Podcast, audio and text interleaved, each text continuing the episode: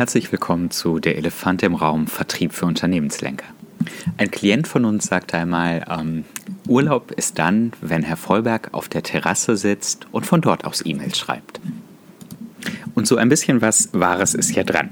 Wobei, heute ist kein ähm, Urlaubstag und trotzdem sitze ich auf der Terrasse und spreche heute diese Folge des Elefanten im Raums ähm, unseres Podcasts, der sich an Unternehmensführer mit Vertriebsverantwortung und an Vertriebsprofis richtet.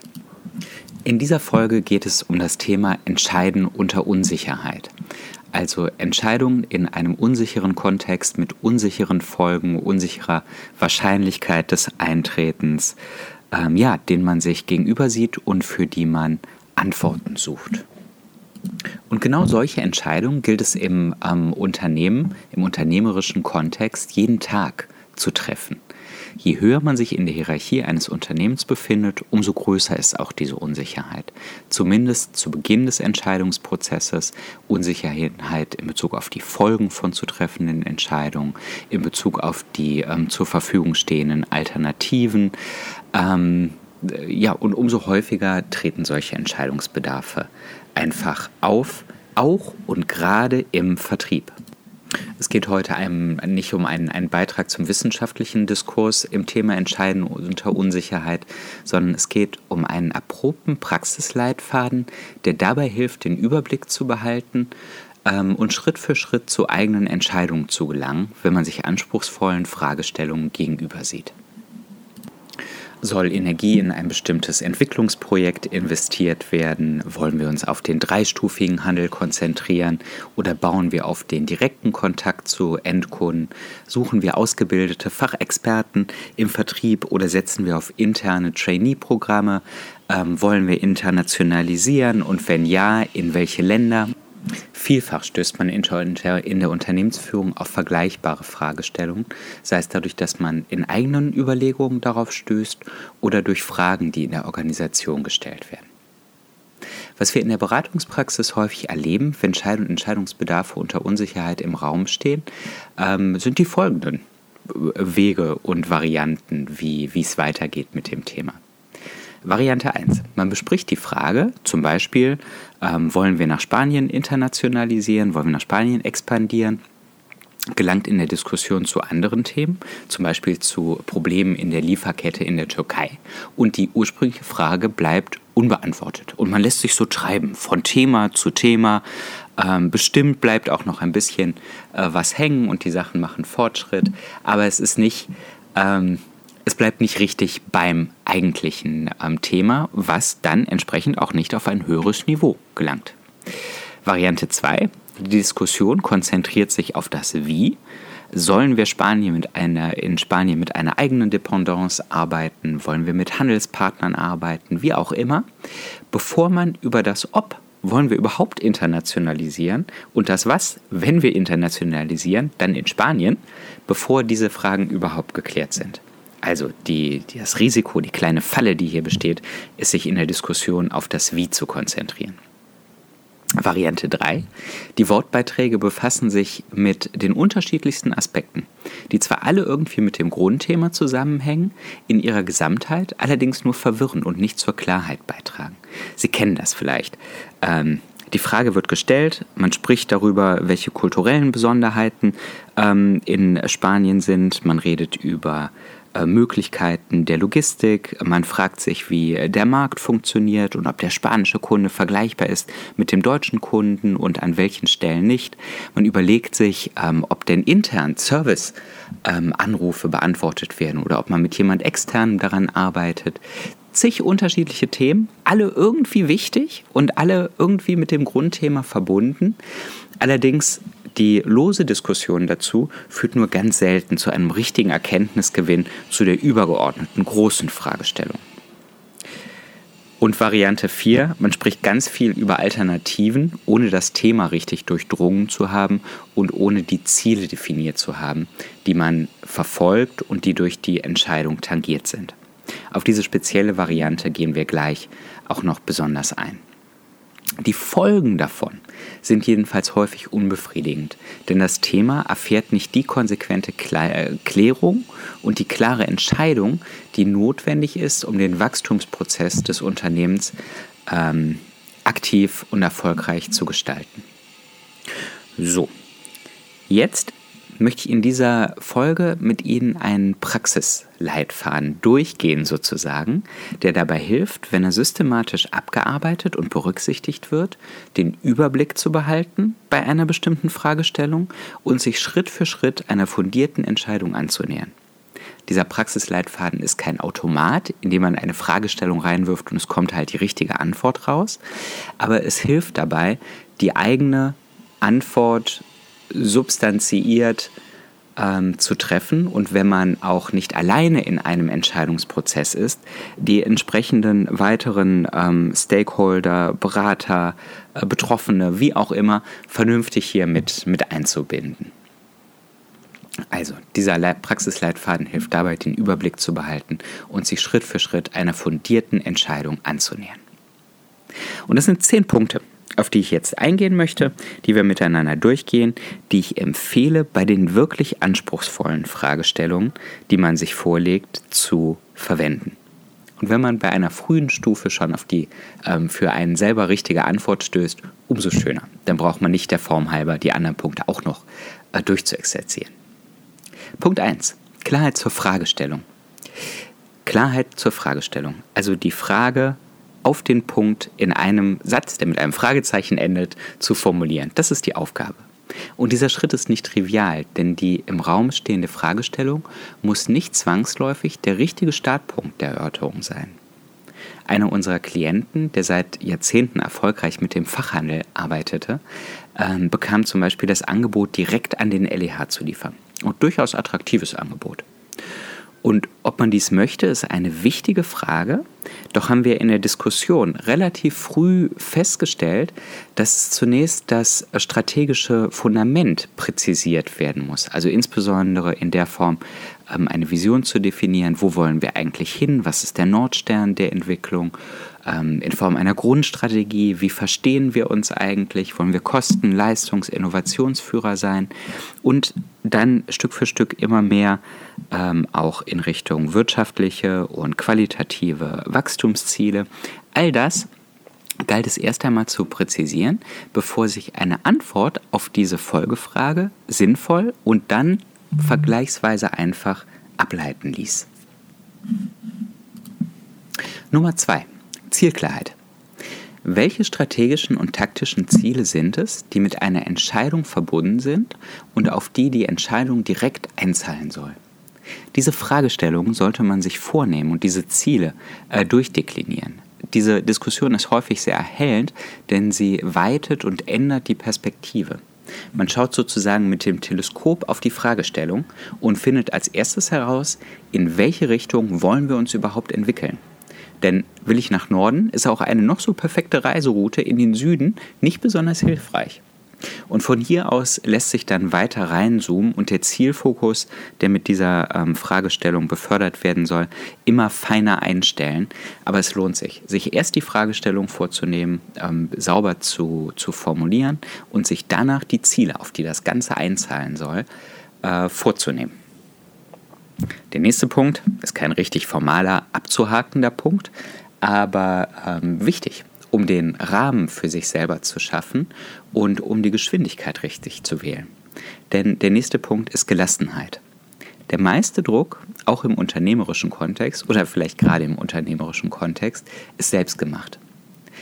Natürlich gibt es echte Notsituationen, die schnelle Entscheidungen unabdingbar machen, aber das ist eine Ausnahme.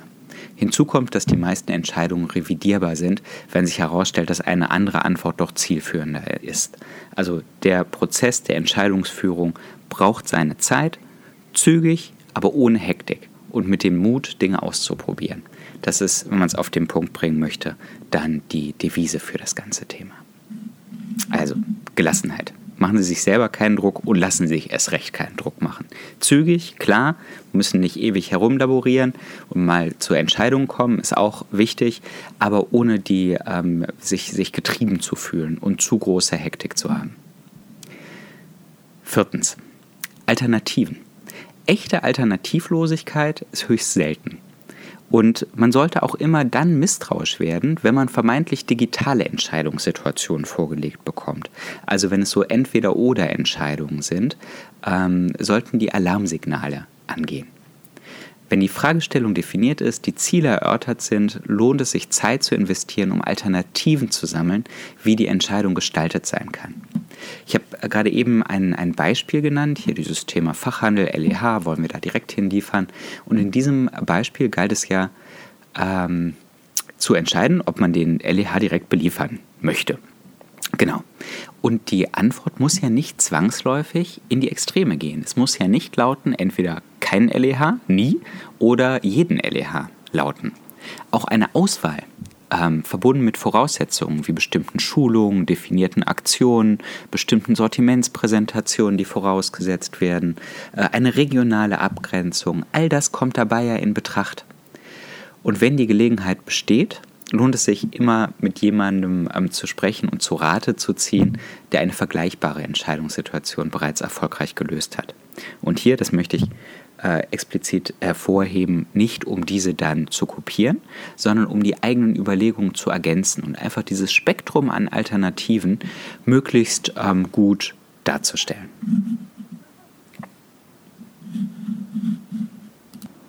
Der fünfte Punkt. Verantwortungs- und Prozessklarheit bei der Entscheidung ist elementar wichtig, gerade bei den großen ähm, Ding. Wer entscheidet eigentlich? Wer berät oder wirkt anderweitig mit? Wie ist der weitere Entscheidungsprozess gestaltet? Und welche Entscheidungsgrundlage wird auch benötigt? Je mehr Personen beteiligt sind und je weitreichender die Entscheidung ist, umso mehr lohnt es sich, die genannten Fragen genauer zu betrachten, zu beantworten und den Entscheidungsprozess mit einem Timing zu hinterlegen und die Beteiligten entsprechend auch darüber zu informieren, einzubinden, Verabredungen zu treffen.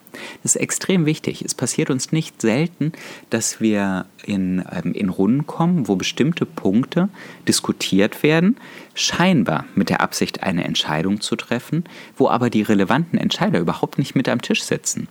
Und das sind, ähm, sind äh, Scheingefechte, die man sich an vielen Stellen wirklich sparen kann, ähm, es sei denn natürlich, es ist ein Gremium, was eine Entscheidungsvorlage oder eine Empfehlung erarbeiten soll oder etwas anderes. Das ist etwas anderes, wenn das explizit die Aufgabe dieses Gremiums ist.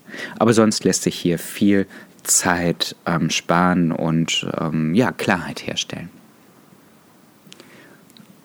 So, wenn man jetzt die Fragestellung klar hat, die Ziele klar hat, Alternativen aufgenommen hat, weiß, wie der weitere Entscheidungsprozess gestaltet sein soll, sollten nun die Alternativen, die weiterhin in Frage kommen, ähm, eine Betrachtung der Risiken und Chancen erfahren. Und dazu rate ich, ähm, ein paar Elemente sich, sich rauszunehmen. Also, welche maximalen Ergebnisse sind durch die Alternativen zu erreichen? Und welche positiven Ergebnisse erscheinen realistisch. Wir haben hier einen Zusammenhang. Wir haben zuerst ähm, besprochen, so welche Ziele sollen insgesamt erreicht werden. Ähm, und jetzt gucken wir uns die Alternativen einzeln an und gucken, wie groß kann denn der Zielerreichungsgrad dieser Alternativen im besten Fall sein und wie groß ist der Zielerreichungsgrad in einem realistischen Fall. Sehr wichtig, um die Alternativen gegeneinander abzuwägen und irgendwann zu, einem Entscheidung, zu einer Entscheidung zu kommen. Das war die, die positive Seite, auf die man sich gerne und schnell auch konzentriert. So, nun gilt es aber auch zu schauen, welche Risiken mit den Alternativen verbunden sind. Welches Risiko, also negatives Risiko besteht, ähm, wie wären die Auswirkungen und wie ist es um die Eintrittswahrscheinlichkeit dieser Risiken bestellt. Und diese letztgenannte Betrachtung, die Risikobetrachtung, kommt allzu oft zu kurz. Und Licht und Schatten gehören zusammen und beides verdient im, im Entscheidungsprozess Aufmerksamkeit ja, ich sagte gerade, man konzentriert sich gerne und schnell auf die positiven Sachen. Wir erleben natürlich auch das Gegenteil. Es gibt auch diejenigen, die sich nicht lange bitten lassen, den schwarzen Hut aufzuziehen und ähm, auszuführen, was alles schieflaufen könnte. An dieser Stelle schlägt deren große Stunde sozusagen. So, jetzt haben wir auch die Risiken und Chancen je Alternative beisammen. Im siebten Punkt sollten wir jetzt die Alternativen weiter gegenüberstellen. Chancen und Risiken haben wir. Und es lohnt sich jetzt noch Facetten zu ergänzen, mindestens zwei, um die Optionen einander gegenüberzustellen und einer Entscheidung näher zu kommen. Zum einen Annahmen zum Input, also zum Aufwand, der benötigt wird, um die jeweiligen Alternativen zu realisieren. Das kann Geld sein, das kann Zeit sein, äh, das können, kann, kann die Betrachtung des Einsatzes bestimmter ähm, unternehmensinterner Ressourcen sein, bestimmter Mitarbeiter sein, wie auch immer. Der Input, den lohnt es sich aufzunehmen und zum anderen eine Einschätzung dazu, wie kongruent die einzelnen Alternativen zur Unternehmensstrategie sind. Wie gut passt das Ganze zum Beispiel zu der, zu der Marke und zu den Marktbotschaften, die wir senden. Diese Facetten äh, sollten mindestens noch erhoben werden, mit in die Betrachtung eingehen, bevor man zu einer Entscheidung gelangt.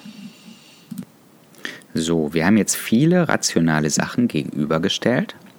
Nun lohnt es sich noch einmal ein bisschen Distanz zum Ganzen einzunehmen. Im achten Punkt, Distanz. Abstand dient der Klarheit.